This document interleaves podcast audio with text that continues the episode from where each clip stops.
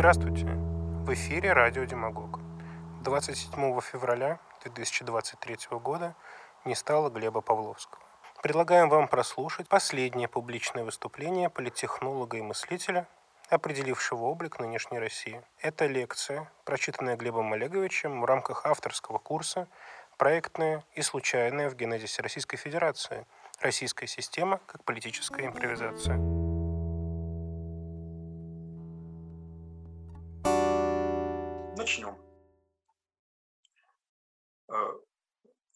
Идея этого моего курса э, родилась уже довольно давно, прямо накануне э, эпидемии ковид, поскольку было как раз 30-летие провозглашения суверенитета России, и я вдруг подумал, боже мой, какая,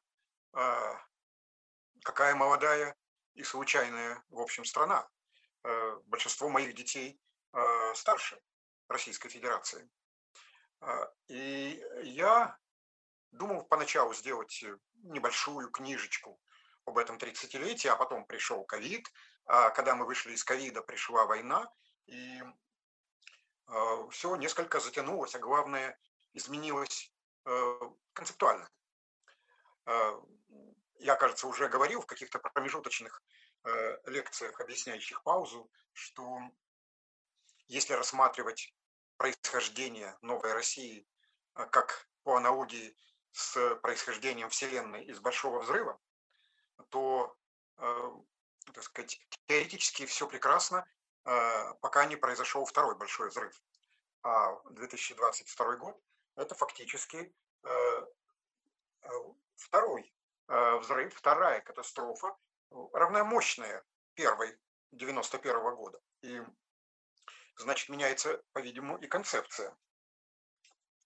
Вот. С другой стороны, факт, что мы проживаем в Российской Федерации как в новообразовании, в стране-артефакте, э, которая осталась, э, составилась методом вычитания из остатков Советского Союза. И если финал СССР был очень быстрый и неожиданный, э, то э, что же такое теперь? И как замыкаются эти два события? Понимаете, ведь э, я не вижу этот курс как историю а, Российской Федерации, как современную историю, как current history, а я вижу ее на пересечении истории и политики как исторический контекст политического творчества. Удачного, неудачного – это другой вопрос, но э, контекст был, и, в общем, творчество было. Наша задача – войти в контекст российской истории как проекта, как, причем в тот момент, сейчас. Этот момент наступил сейчас и идет сейчас, когда Э, российская система испытывает себя на излом.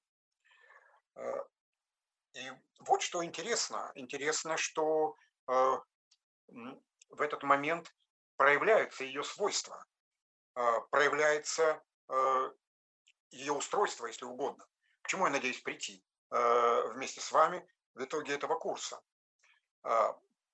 Я хочу понять и, надеюсь, сумею объяснить, как советские и постсоветские, сейчас уже непонятно, как их называть, люди, оказавшись после коллапса Советского Союза в свободном падении, смогли не только выжить, но и собрать э, какой-то переходный, переходный значит транзитный модуль э, выживания вместе. Э, как они сперва отчаивались, а затем начали умеренно преуспевать. И только-только это началось, как Эм, когда им показалось, что опасности, главные опасности позади, не скрою, мне тоже казалось. А, тут-то и началась самая опасная часть маршрута. А что это значит? Это, это значит, что э, никто не управляет механизмом, внутри которого мы оказались и который был сконструирован, собран, сознательно и бессознательно собран разными людьми. И тем не менее он представляет сегодня загадку. Он опасен. мы не знаем, как с ним обходиться. Так сказать, те, кто выбрал эвакуацию срочную, очевидно, признались в этом незнании и в нежелании ожидать дальнейшего. Теперь, значит, мы вообще, мы то и дело будем встречать экспертные ошибки, ошибки экспертов, исторических экспертов, политиков, которые исходят из какой-то как бы посылки, которую они не дезинтегрируют, не, не разбирают, кладут в основании. Вот, например, они обычно, вы это увидите, во многих текстах и выступлениях, что эксперт говорит там «российское общество». А что это такое? А, российское общество, российский режим. А что это такое? Если бы мы имели дело с исторической нацией, которая меняет э, какие-то оболочки, государственные, э, общественные, э, это можно было, с этим можно было бы согласиться, но ведь мы уже больше ста лет здесь, в России, Красной России, Советской России, потом Российской Федерации, находимся в разного рода сборках. И эти сборки отчасти рациональны, то есть люди хотели чего-то добиться, почти никогда не, не получали то, чего они хотят добиться, но тем не менее возникало, собиралось в единый ансамбль. Вот это необычное образование. Российская Федерация, которую я довольно часто называю российская система, система РФ, не потому что хочу выпендриться, а потому что она, так сказать, не является доказуемым образом нации, не является, российская не является доказуемым образом государством. И здесь мы, э, так сказать, попадаем, можно сказать, в коморку Папы Карла с очагом, нарисованным на холсте. Российская Федерация в значительной степени нарисована на холсте. И не потому, что кто-то хотел всех обмануть, а потому, что слишком торопился. Не было времени. Государство схлопнулось Э, советское, отдельный вопрос, чем оно было, мы об этом будем говорить, было ли оно государством, но оно схлопнулось в 91 году, и люди, граждане, неожиданно для себя оказались в непонятном для них мире. А дальше пошли э, разного рода идеологические эмблемы, идеологические символы. И здесь я должен сказать, что э, в отличие от, скажем, Октябрьской революции, которая покончила с Российской империей, а, Российская Федерация не была идеологическим проектом. А, мировая революция была идейным проектом э, начала 20 века. Социализм был идейным проектом, возможно, ошибочным, но был. Российская Федерация а, возникла вдруг еще в конце 89 года такой идеи не было. А уже через полгода она провозгласила свой суверенитет и независимость 12 июня, который до сих пор отмечается как День России. А, даже здесь сейчас это забыто. Но а, очень важно помнить, что это была неслыханная импровизация или случайность, называйте как хотите, э, потому что э, сегодня мы подходим к точке, к, к области, как говорят, сингулярности, где э, придется быстро принимать решения, для которых у нас нет э, достаточных э, интеллектуальных разработок.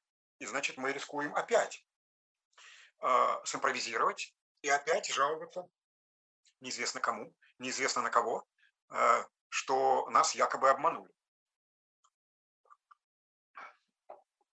Вы, наверное, довольно часто, э, ну, могли часто встречать эм, экспертное заключение, что э, Россия – это просто перелицованная э, советская система.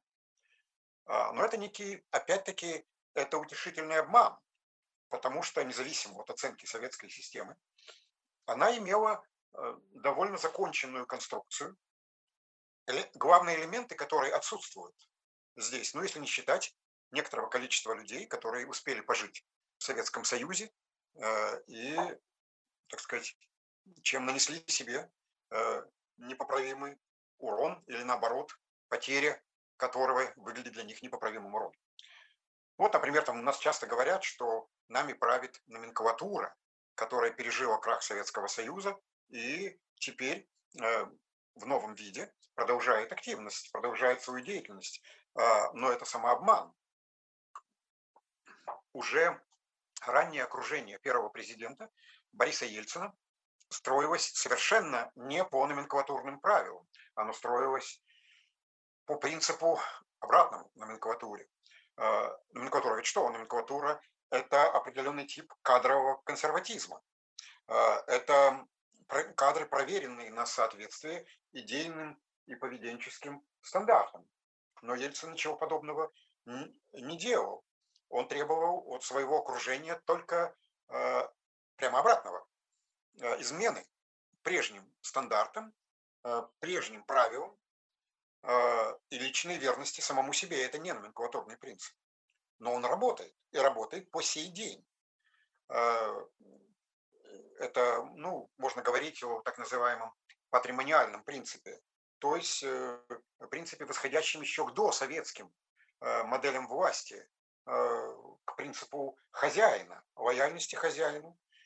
И сам Ельцин мыслит себя конечно, как хозяин.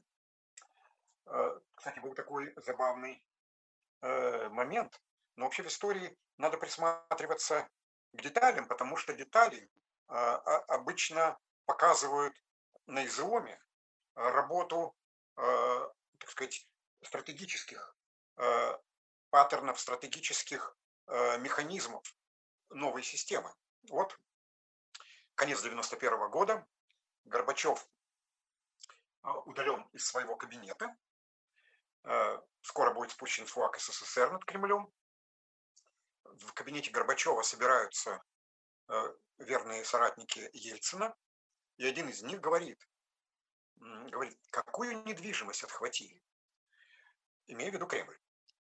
Он не мыслит государственно, он мыслит как риэлтор, э, как агрессивный риэлтор, который провел успешную операцию и приобрел э, новые возможности. Правда, Ельцин его останавливает. Э, здесь называют разных людей, я не хочу никого, как обижать, одни, как правило, они отпираются. Но э, это было, поскольку Ельцин возразил, и это тоже известно. Не недвижимость отхватили, а захватили хозяйство целой России.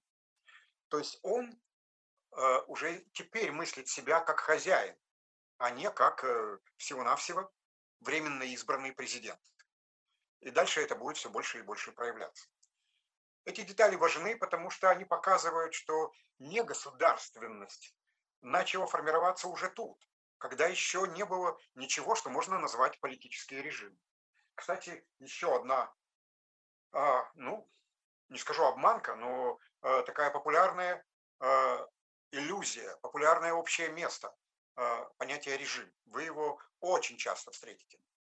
А, но понятие режимов вошло в оборот а, не так давно. Вообще все, что вам кажется было всегда, вы с уверенностью можете предположить, что возникло оно недавно, и может быть даже совсем недавно.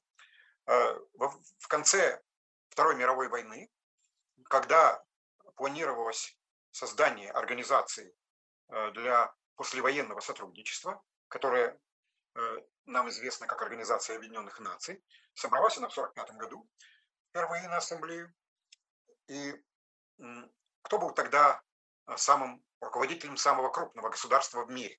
Британская империя, э, которая руководил Черчилль. Она была больше Советского Союза.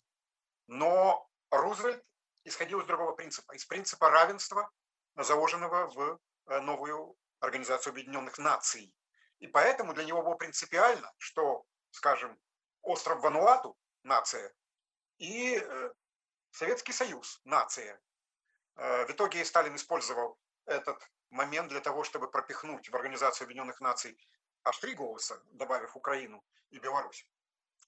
А Британскую империю туда не взяли.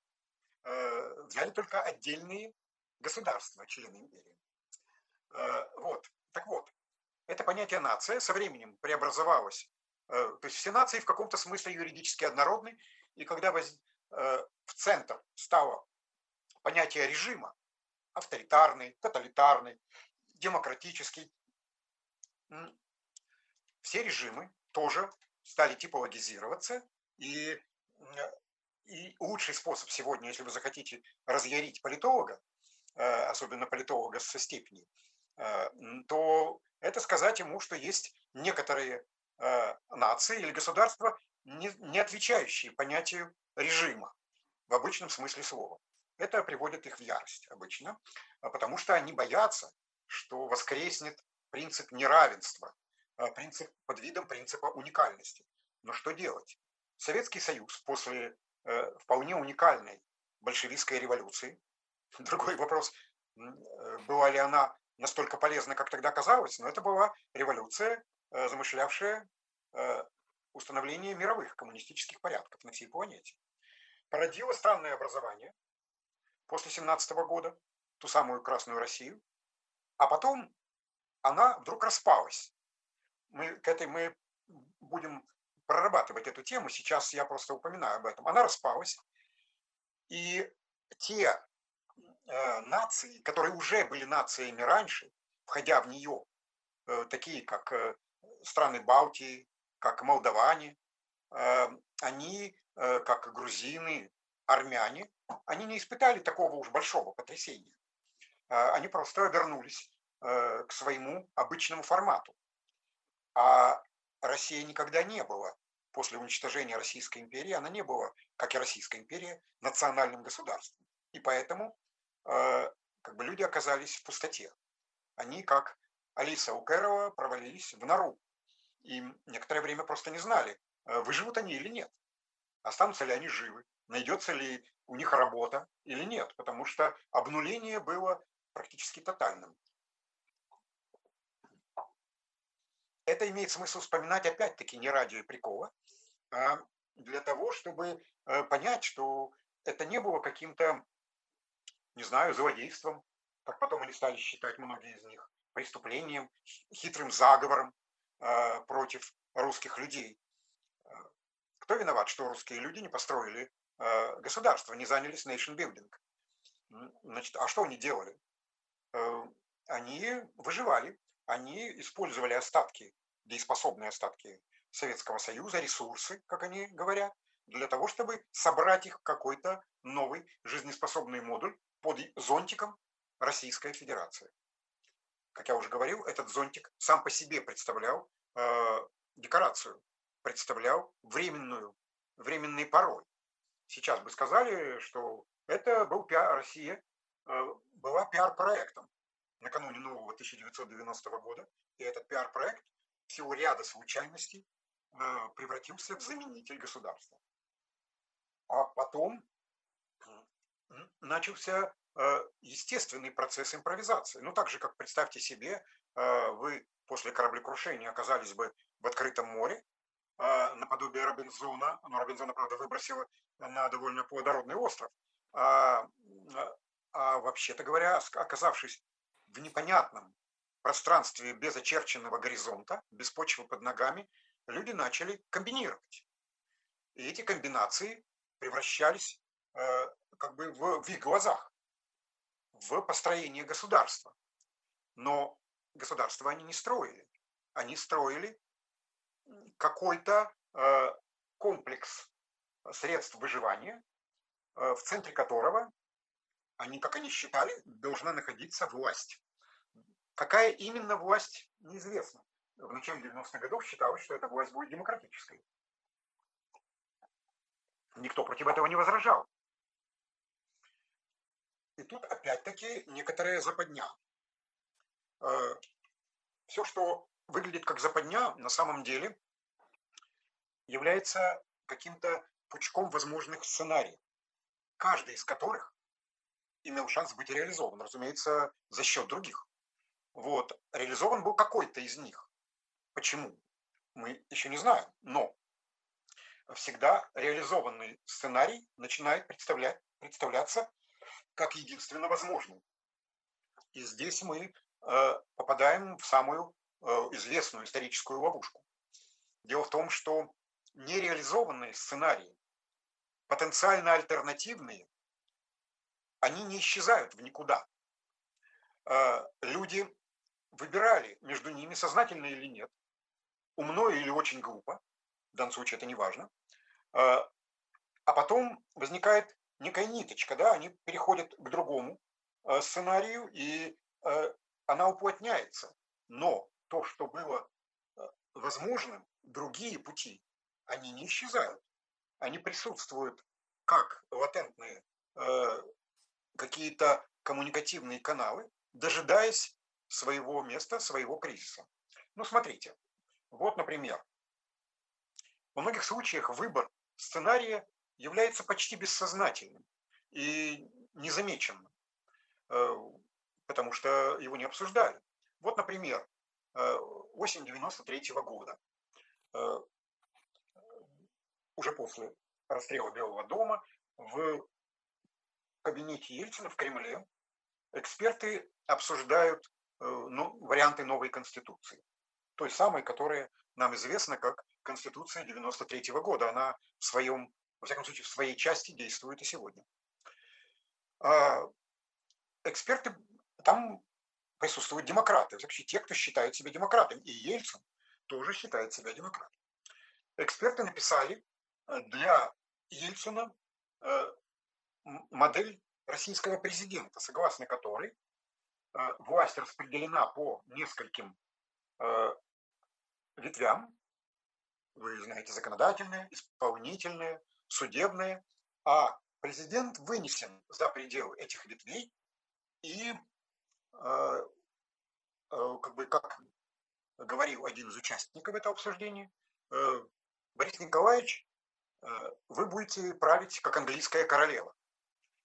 Тогда еще никто не сомневался в том, какая английская королева, да, Елизавета. То есть у президента представительские функции. Он реально не управляет не руководит страной в обычном смысле слова. Ельцин не возражает. И вот э, это обсуждение подходит к концу. Причем мы даже точно не знаем, в какой день это было, какая дата этого обсуждения, э, имевшего необозримые последствия. И он говорит, мне все очень нравится, только обязательно надо, э, чтобы у меня было право издавать указы, имеющие силу закона. Э, эксперты э, уже тогда ну, не хотели, они могли возразить президенту, что, вообще-то говоря, это ломает модель. Но все равно, что английская королева будет принимать за парламент законодательные решения. Но они не стали ему возражать. Это было вписано в Конституцию, а эта точка находится где-то примерно в ноябре 93 года. А 24 февраля 2022 года э, президент России э, подписал указ о начале войны. Э, право на что он получил благодаря вот тому самому якобы недоразумению осени 93 -го года. Так что случайности и детали имеют значение. В принципе, какое-то солидарное мнение экспертов что так шутить с Конституцией нельзя, тогда, наверное, предоставила бы какой-то другой выбор. Я не знаю, этот выбор тоже мог быть э, завести в какой-то тупик, но другой, но другой. Это не было предопределено. Э, поэтому,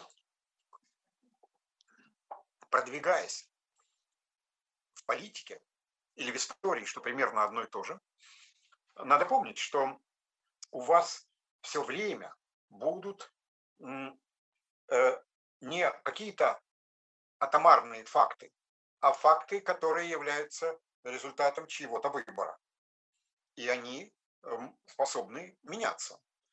А, Причем иногда ужасающим образом меняться, а иногда позитивным образом. А, у Ельцина ведь была возможность сохранить Советский Союз и убрать Горбачева, который мозолил ему глаза. Но для этого надо было просто немножко больше подумать над возможностями, которые у него были, законодательными возможностями, легальными, не какими-то э, интриганскими.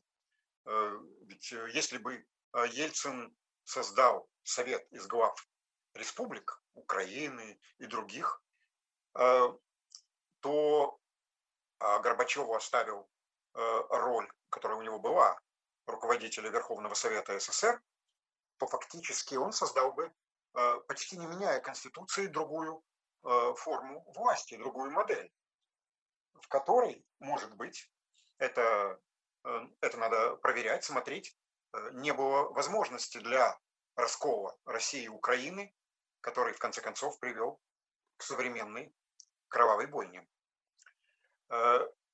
Но, разумеется, они могли переругаться. Э, дальше, ведь когда вы делаете выбор внутри этого пучка альтернатив, э, у вас нет гарантии, нет страховки, что выбор, который вы сделали, э, даже если он выглядит лучше сегодня-завтра, не окажется послезавтра более опасным.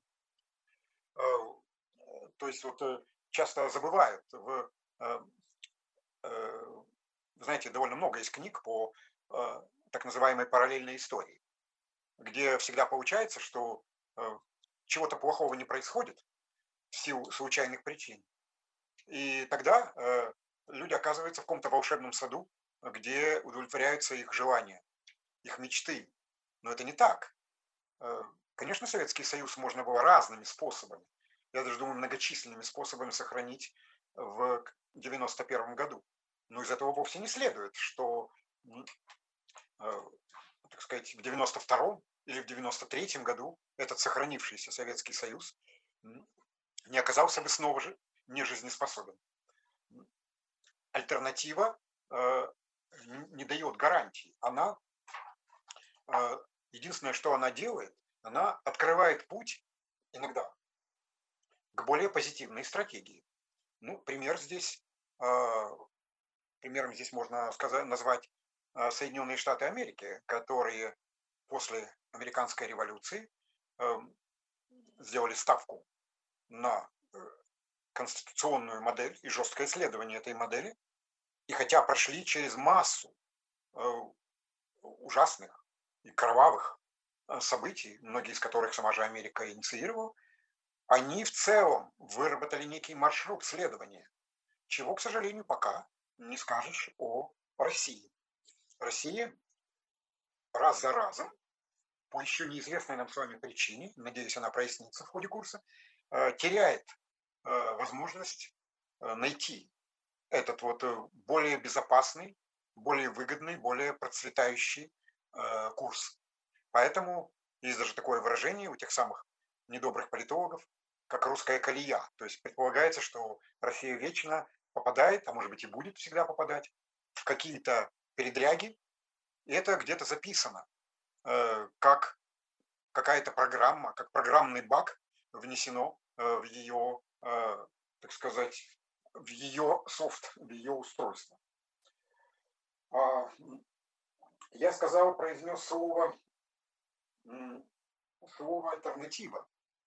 Это термин, принадлежащий, я не помню, может быть, я говорил уже на прошлых каких-то а, предварительных лекциях об этом. Это термин Михаила Гефтера, а, историка, философа, умершего давно, в 95 году, в конце 20 века, который настаивал на том, что история – это плод взаимодействия конструирования и случайности. Никогда нельзя Э, в ней все в каком-то смысле сконструировано. Когда-то, кем-то, однажды. Но э, это сконструированное никогда не получалось таким, как его планировали. В дело вмешивалась случайность. И поэтому, когда вы слышите, например, что а, если большевизм был тоталитарным учением, а он, а он нес, несомненно, в себе а, тоталитарные элементы, здесь спора нет, э, то из этого с необходимостью выводится советский тоталитаризм. А из советского тоталитаризма, который, кстати, многие считают существующим непрерывно до наших дней, э, с какими-то краткими перерывами, выводится все остальное. Сталинский террор, лагеря, тюрьмы и тому подобные вещи. А, здесь несколько подвохов. Во-первых, что такое советский тоталитаризм? А, классиком, разработавшим это понятие, был Збигнев Бжезинский э, в трудах очень давних, по-моему, 70-летней давности, начала 50-х годов. А, но уже, э, хотя само понятие тоталитаризм принадлежит, как известно, э, Бенито Муссолини, который рассматривал как позитивное. Но уже в начале 60-х, через 10 лет, Бжезинский отказался от него как от э, научно-пустого понятия, которое ничего не объясняет. Это не помешало политологам, особенно российским, использовать это слово до сих пор. И до сих пор э, российские либералы борются с тоталитаризмом, э, который, который был дезавуирован его отцом Бжезинским 70 лет назад. Гефтер резко возражал против любой идеи механического следования, э, безальтернативных процессов якобы. Э, напоминаю, что автором идеи безальтернативности в Советском Союзе был никто иной, как Иосиф Сталин.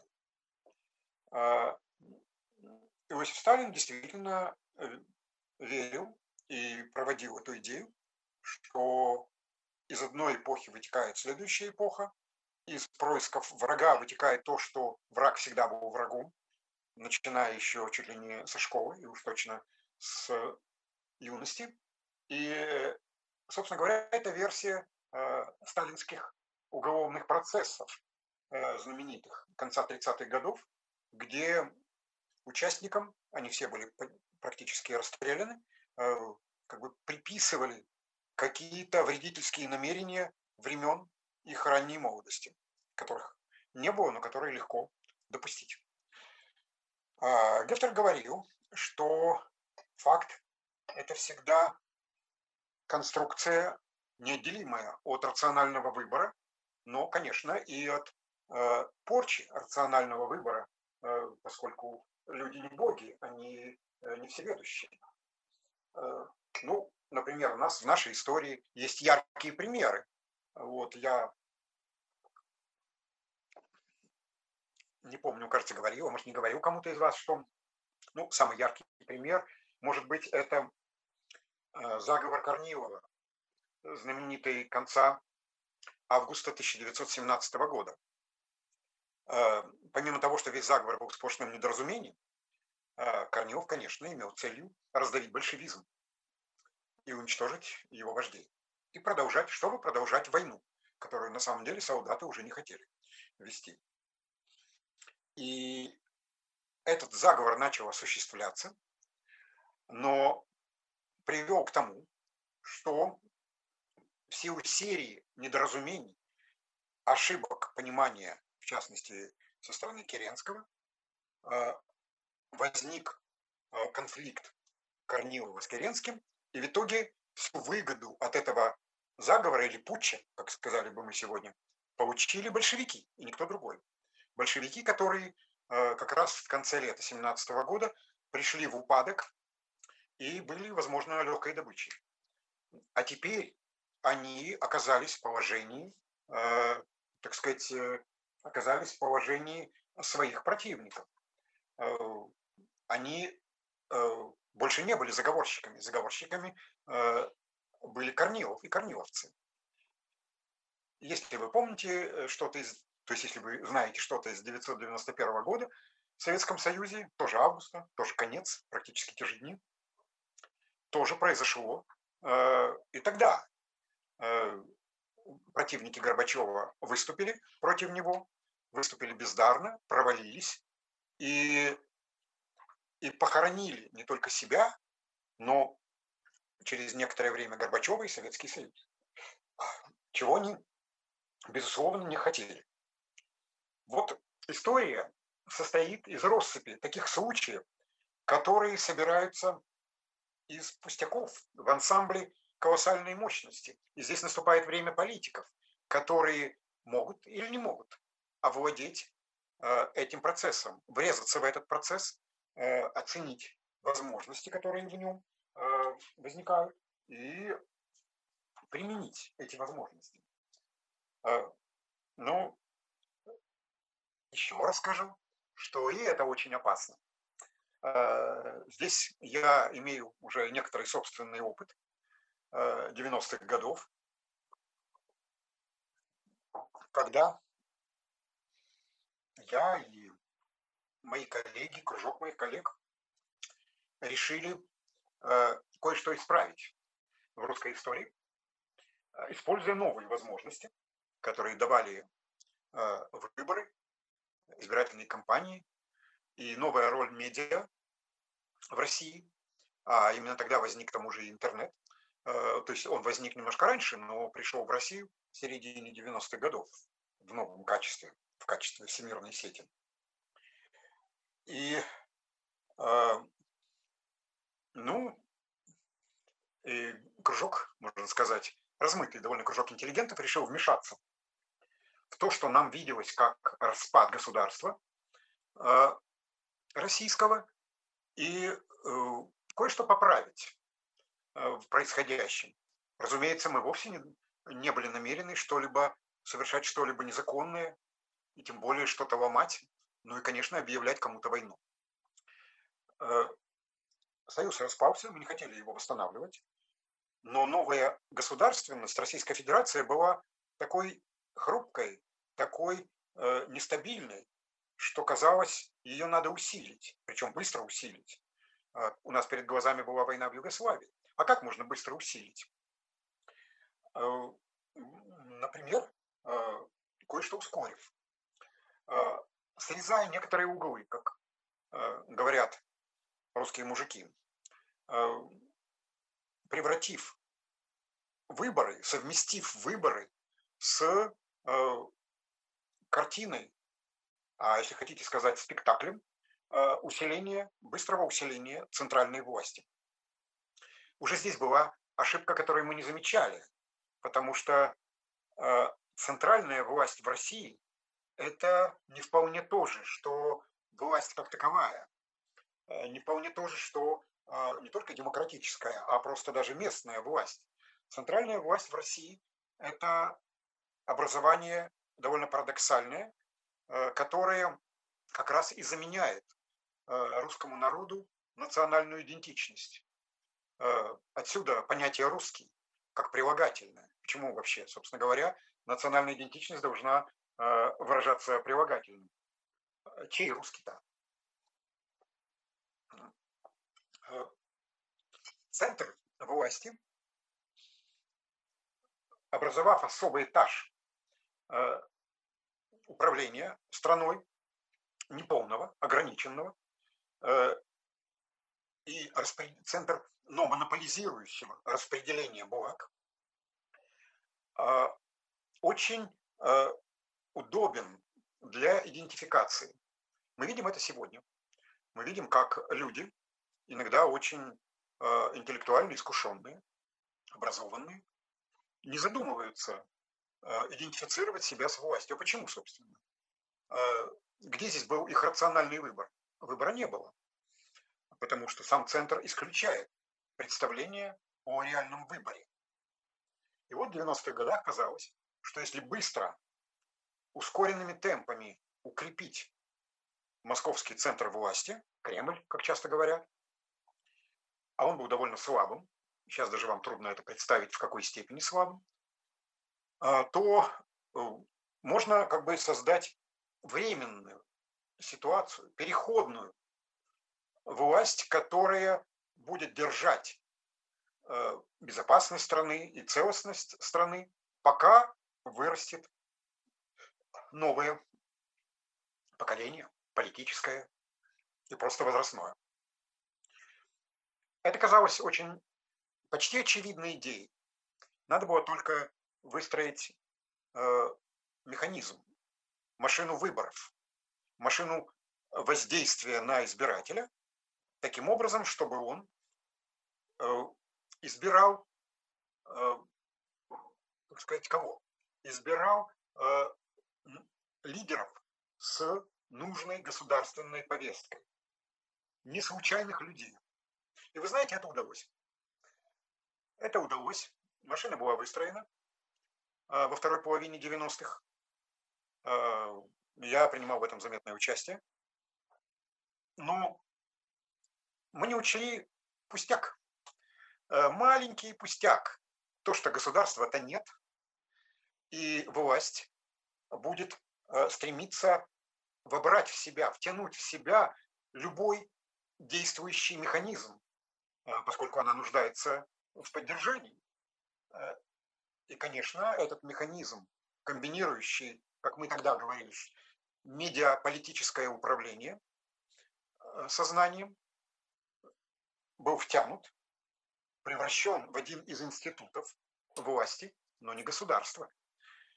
И к сегодняшнему дню развился в достаточно чудовищный аппарат а, подавления сознания. Это даже не пропаганда. Это не пропаганда в обычном смысле слова, потому что идеи здесь не нужны. Здесь важен прессинг на сознание.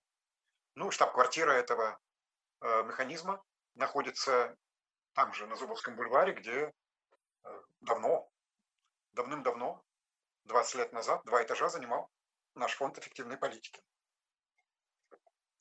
То есть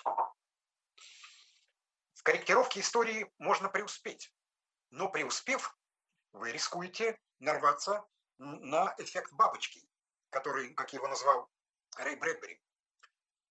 То есть на совершенно неожиданный неожиданный, а, э, неожиданное искривление а, возможной реальности таким образом, что вы начинаете думать, ах, черт, лучше бы мы не вмешивались а, в этот процесс.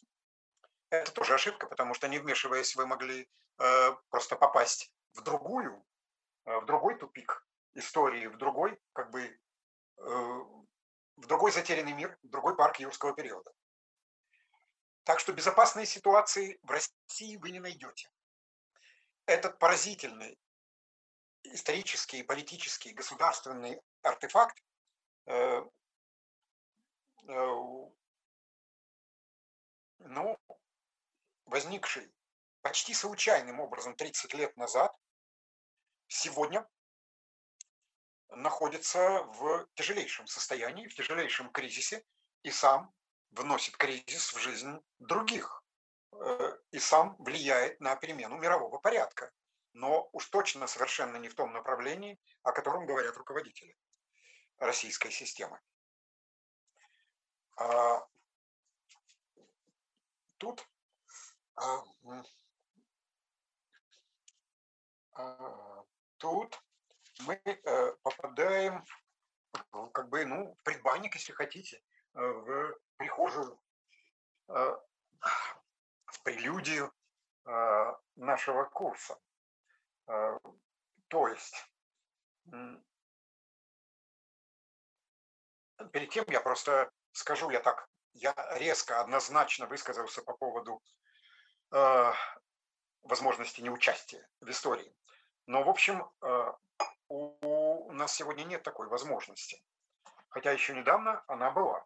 Если вот вы возьмете э, историю французской революции, многие ее современники, 1789 год, 14 июля, наблюдали, как в самый разгар э,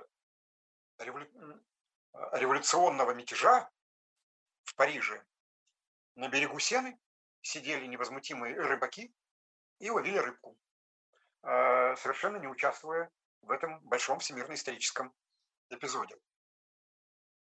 Ну и мы в Москве видели это.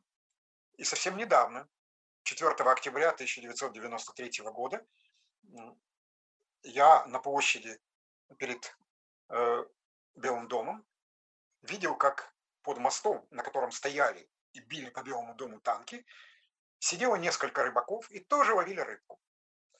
Э, они как бы были закрыты мостом, и как бы осколки не могли туда попасть. э, они, видимо, не хотели прервать любимое занятие, прежде чем все-таки в конце концов ушли. Увы, тогда у, у нас не было мобильных аппаратов, мобильных телефонов с фотоаппаратами. А, но даже мировые войны, первая и вторая, не могли достать всех на планете, хотя назывались мировыми. Кому-то повезло, кому-то не повезло. А, а, сказать, но с появлением ядерного оружия достать можно любого. А значит, а значит возникает задача управления, контроля альтернативности и управления альтернативным поведением политическими средствами. Я не говорю о заговоре. И, и сегодня, так сказать, отказаться от этого значит отказаться от всякого, сперва отказаться от всякого участия в политике и понимания того, куда она ведет, а затем, э, затем стать жертвой. Э, стать жертвой этого. Э, поэтому сегодня мы находимся, я бы сказал, в таком состоянии очень странной войны со всем миром, где цели не ясны и неизвестны, если не или нет вообще. И именно сегодня, когда сама эта беда стала возможной, потому что за 30 лет люди в России привели себя в состояние, когда не влияют на принятие решений, и, и это нельзя объяснить только авторитаризмом, об этом тоже я буду говорить. Теперь они сегодня подходят к линии, красной черте, где им придется принимать моментальные решения, а времени учиться уже не будет. Точка. Оцените дистанцию. Э, совсем недавно, по историческим понятиям, 30 лет назад, 23, э, если не ошибаюсь, августа 1991 года, э, несколько тысяч москвичей наблюдали свержение аккуратное, деликатное, но свержение памятника Дзержинскому на Лубянке, которая тогда, кажется, называлась тоже площадью Дзержинского. А, они были немножко пьяны, многие из них, но были радостны, потому что они победили, не кого-нибудь, они победили вроде бы всемогущую власть. И в качестве победителей разошлись по домам. А, чем эти люди отличаются от парижан 14 июля 1789 года? Это были в основном, кстати, интеллигенция, образованные люди, не какие-нибудь э, парижские мясники и дворники. Так вот, э, они отличаются тем, что парижане взяли Бастилию 14 июля, а эти люди, москвичи, ее не взяли, а предоставили начальству, которого они даже толком всего не знали, знали Ельцина, а кто там еще, вокруг это даже не важно, предоставили брать Бастилию начальству. Э, как говорится, чтобы не пачкать руку. Они не э, захватили не заняли, практически не охранявшиеся. Тогда Центральный комитет КПСС там рядом, на Старой площади. Там теперь администрация президента. Да? А, вот. И опять-таки маленькое событие. А, причем событие, которое не произошло. В истории вообще чрезвычайно важны. А, не только события, которые произошли, а иногда еще важнее события, которые не произошли. А, они разошлись, сфотографировали на прощание а, Дзержинского в петле над площадью и оказались во власти начальства и его плана. То есть они, в отличие от французов, не сделали заявку на создание новой демократической нации. И это тоже очень и очень важно. И, и стоило им очень и очень дорого.